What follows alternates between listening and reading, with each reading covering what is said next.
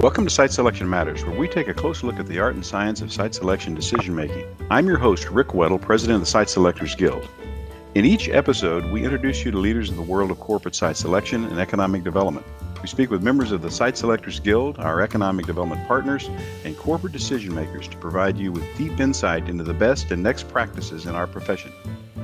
In this episode, we have as our guest Jay Garner, President and founder of Garner Economics and Chairman of the Site Selectors Guild.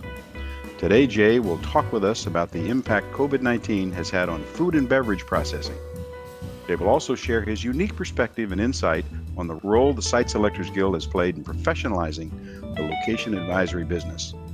Join me as we welcome Jay Garner to Site Selection Matters.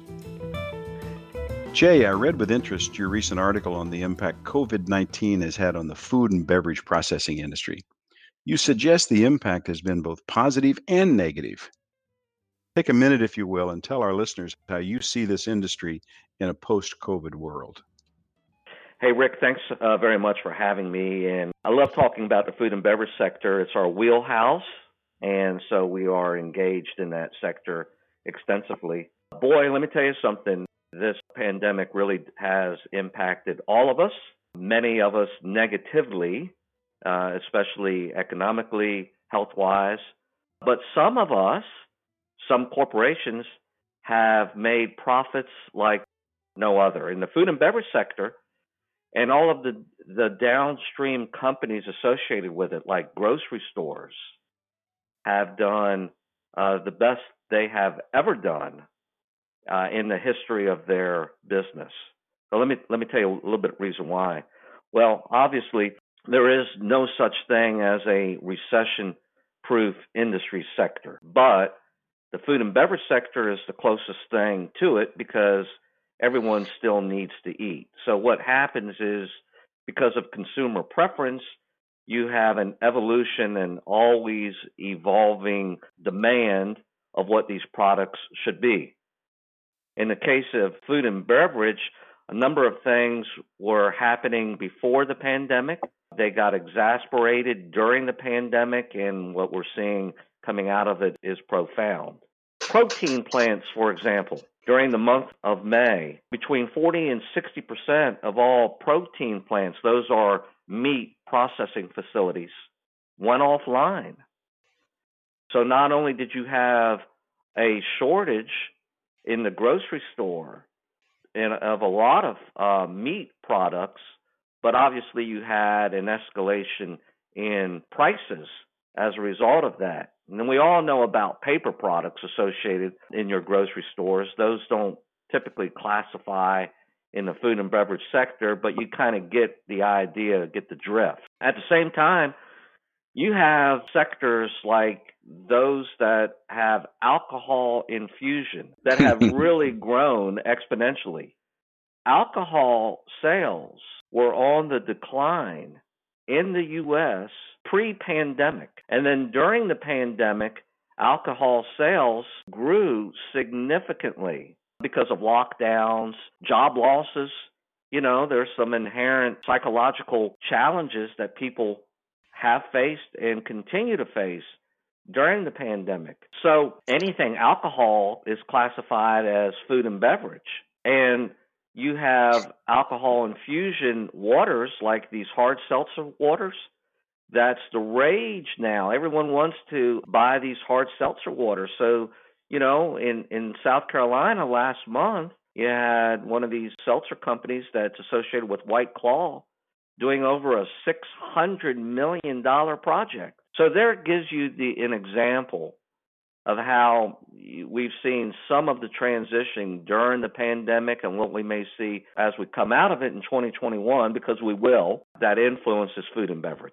You know, Jay, that's interesting. I mean, demand is everything in business. And obviously, you've mentioned a number of areas where demand stayed strong or went up. Isn't also true that the issue of some of the merchants were just better at responding to the issues and converting to delivery or curbside and those things, which kept their own demand up. I guess it's the question is how well they responded. Well, that's very true. And of course, e commerce then, of course, played a, a significant role in that. Many of the large big box grocery retailers had either directly or through a third party grocery delivery. I used them, you used them, a significant number of folks have used them. Those have been on the decline recently because of more people having a comfort level going back into the grocery store as long as they are masked up. But those that did make that pivot, and all of us had to do if we were going to succeed in this business, including my business, the Site Selectors Guild, any of us, we all had to do a business plan pivot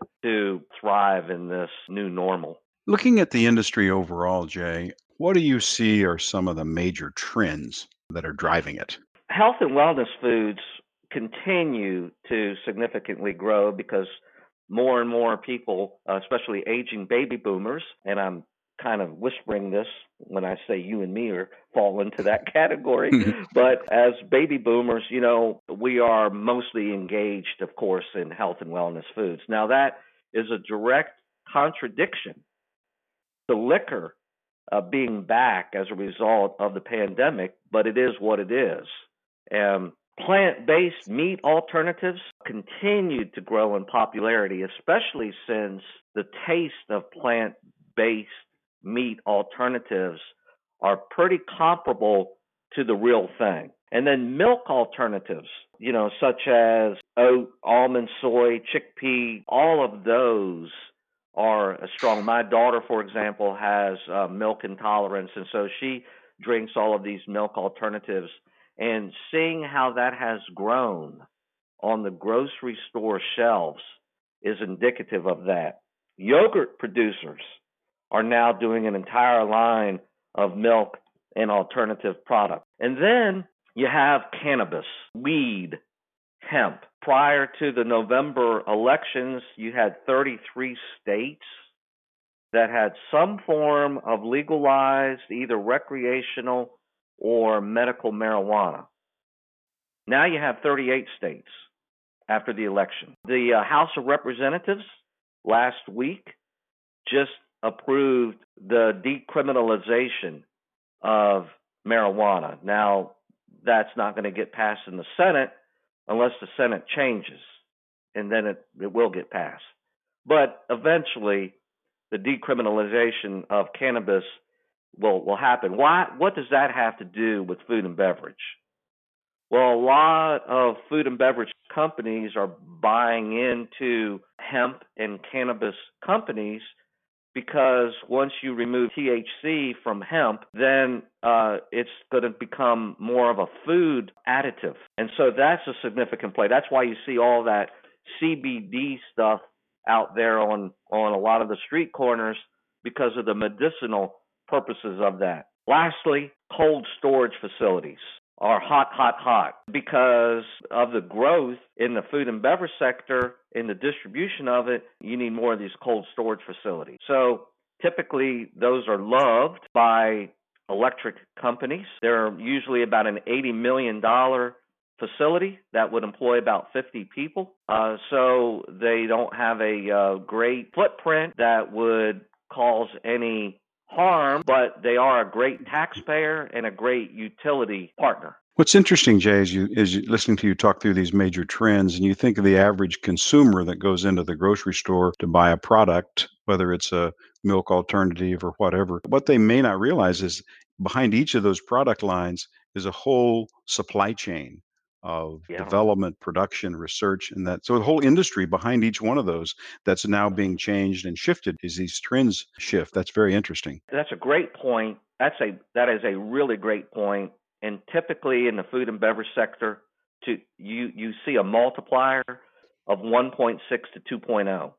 So what we mean by that is for every job that's created in the food and beverage sector, 1.6 additional jobs are created by that downstream supply chain. Yeah, that's good. So it means economic development, economic growth. That's interesting. From a community perspective, let's kind of bring this home and look at it not from industry, but from a community perspective.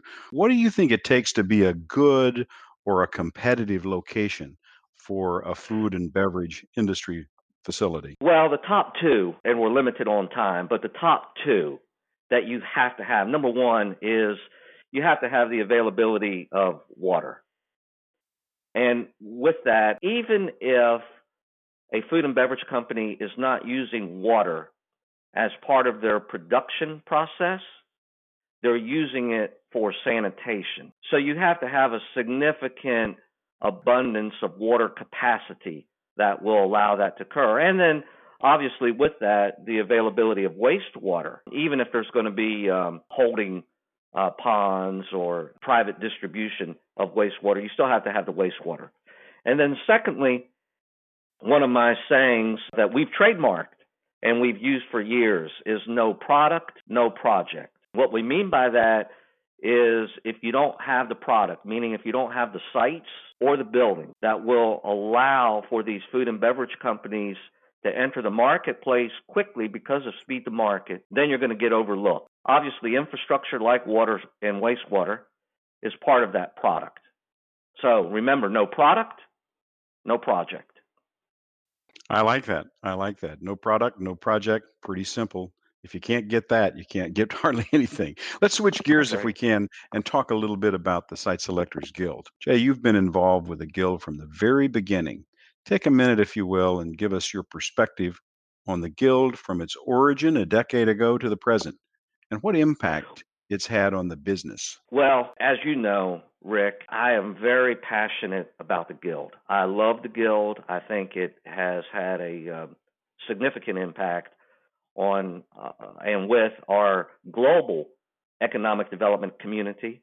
Uh, I'm one of the founders. There were 15 of us. We were founded in, we started talking about the formation of the Guild in the third and fourth quarter of 2009. We actually became incorporated in July of 2010. So we are 10 years old this year, 2020. We had our first conference in Orlando. You were there in uh, 2011. We're going back to Orlando in 2021, 10 years later, for our next annual conference.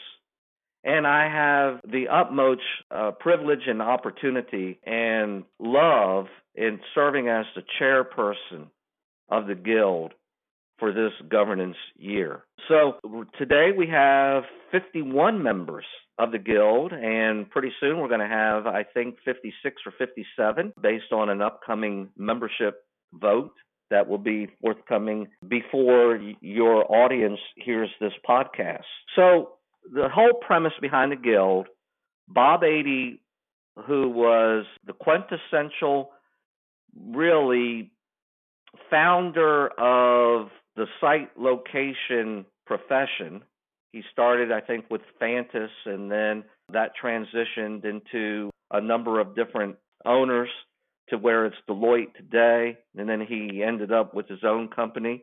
And he is the person who kind of had this vision and dream of creating a consortium of location advisors who we all compete with, but to where we would have a collegial discussion and share knowledge with economic development organizations from throughout the world. And he pulled it off. He brought all of us together. I was one of the founders with him. I was one of the early officers with him. And with that first cadre of 15 guild members and founders. So we have multiple conferences and knowledge sessions a year now, either in person or virtually, sharing that knowledge. And it, it appears from our economic development partners that they absolutely love and appreciate the fact that we're able to learn from them and offer guidance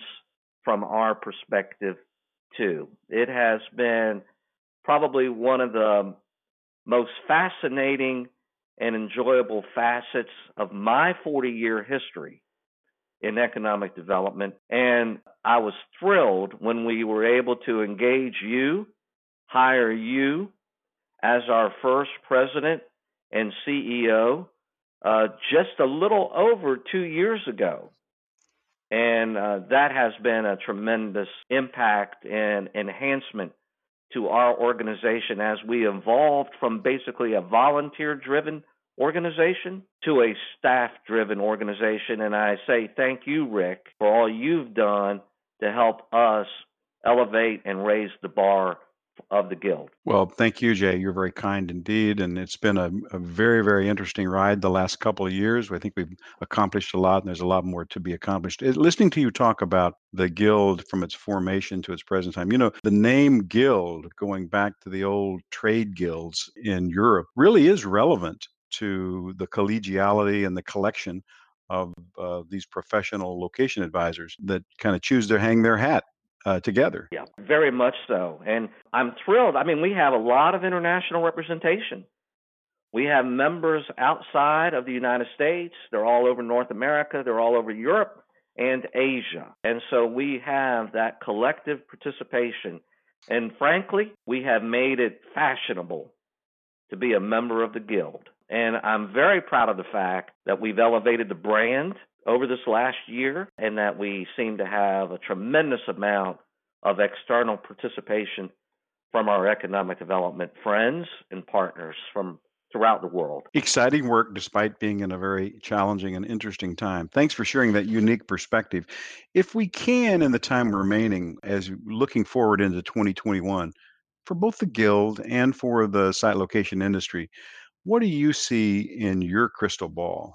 I honestly believe there is going to be, over the next couple of years, a somewhat return to what we considered normalcy. You know, a lot of folks are saying the genie's been let out of the bottle, it will never be back to where it was. Well, no, I mean, no matter where we are, there's always an evolution we never want to step back. We always want to step forward. But once there is the widespread deployment of the vaccination, and we have herd immunity, which will occur in 2021, probably the fourth quarter of 2021, but we will get to that point. You will start to see a significant return of what people used to do pre pandemic. There will be uh, full football stadiums again. There will be full concert venues again.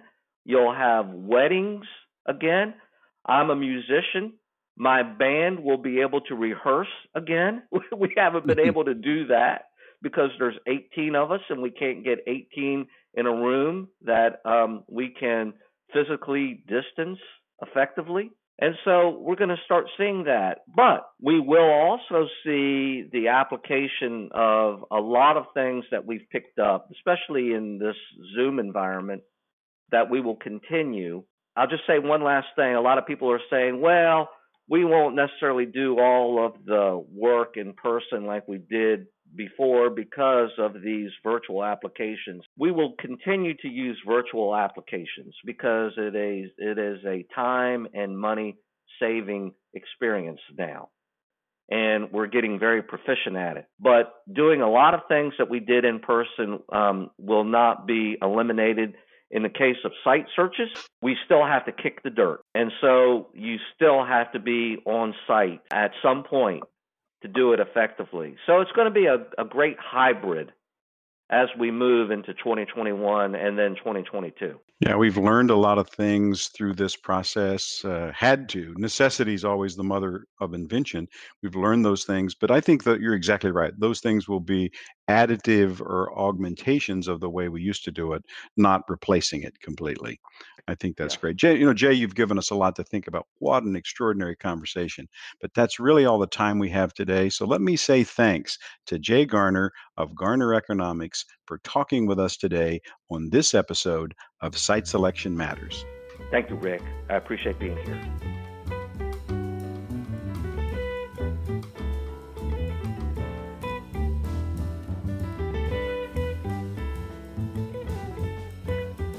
Thanks for listening to this episode of Site Selection Matters. And a special thanks today to Jay Garner of Garner Economics for helping us get inside and better understand how COVID 19 has impacted the food and beverage industry. What an informative discussion, and one that leaves us with a lot to think about.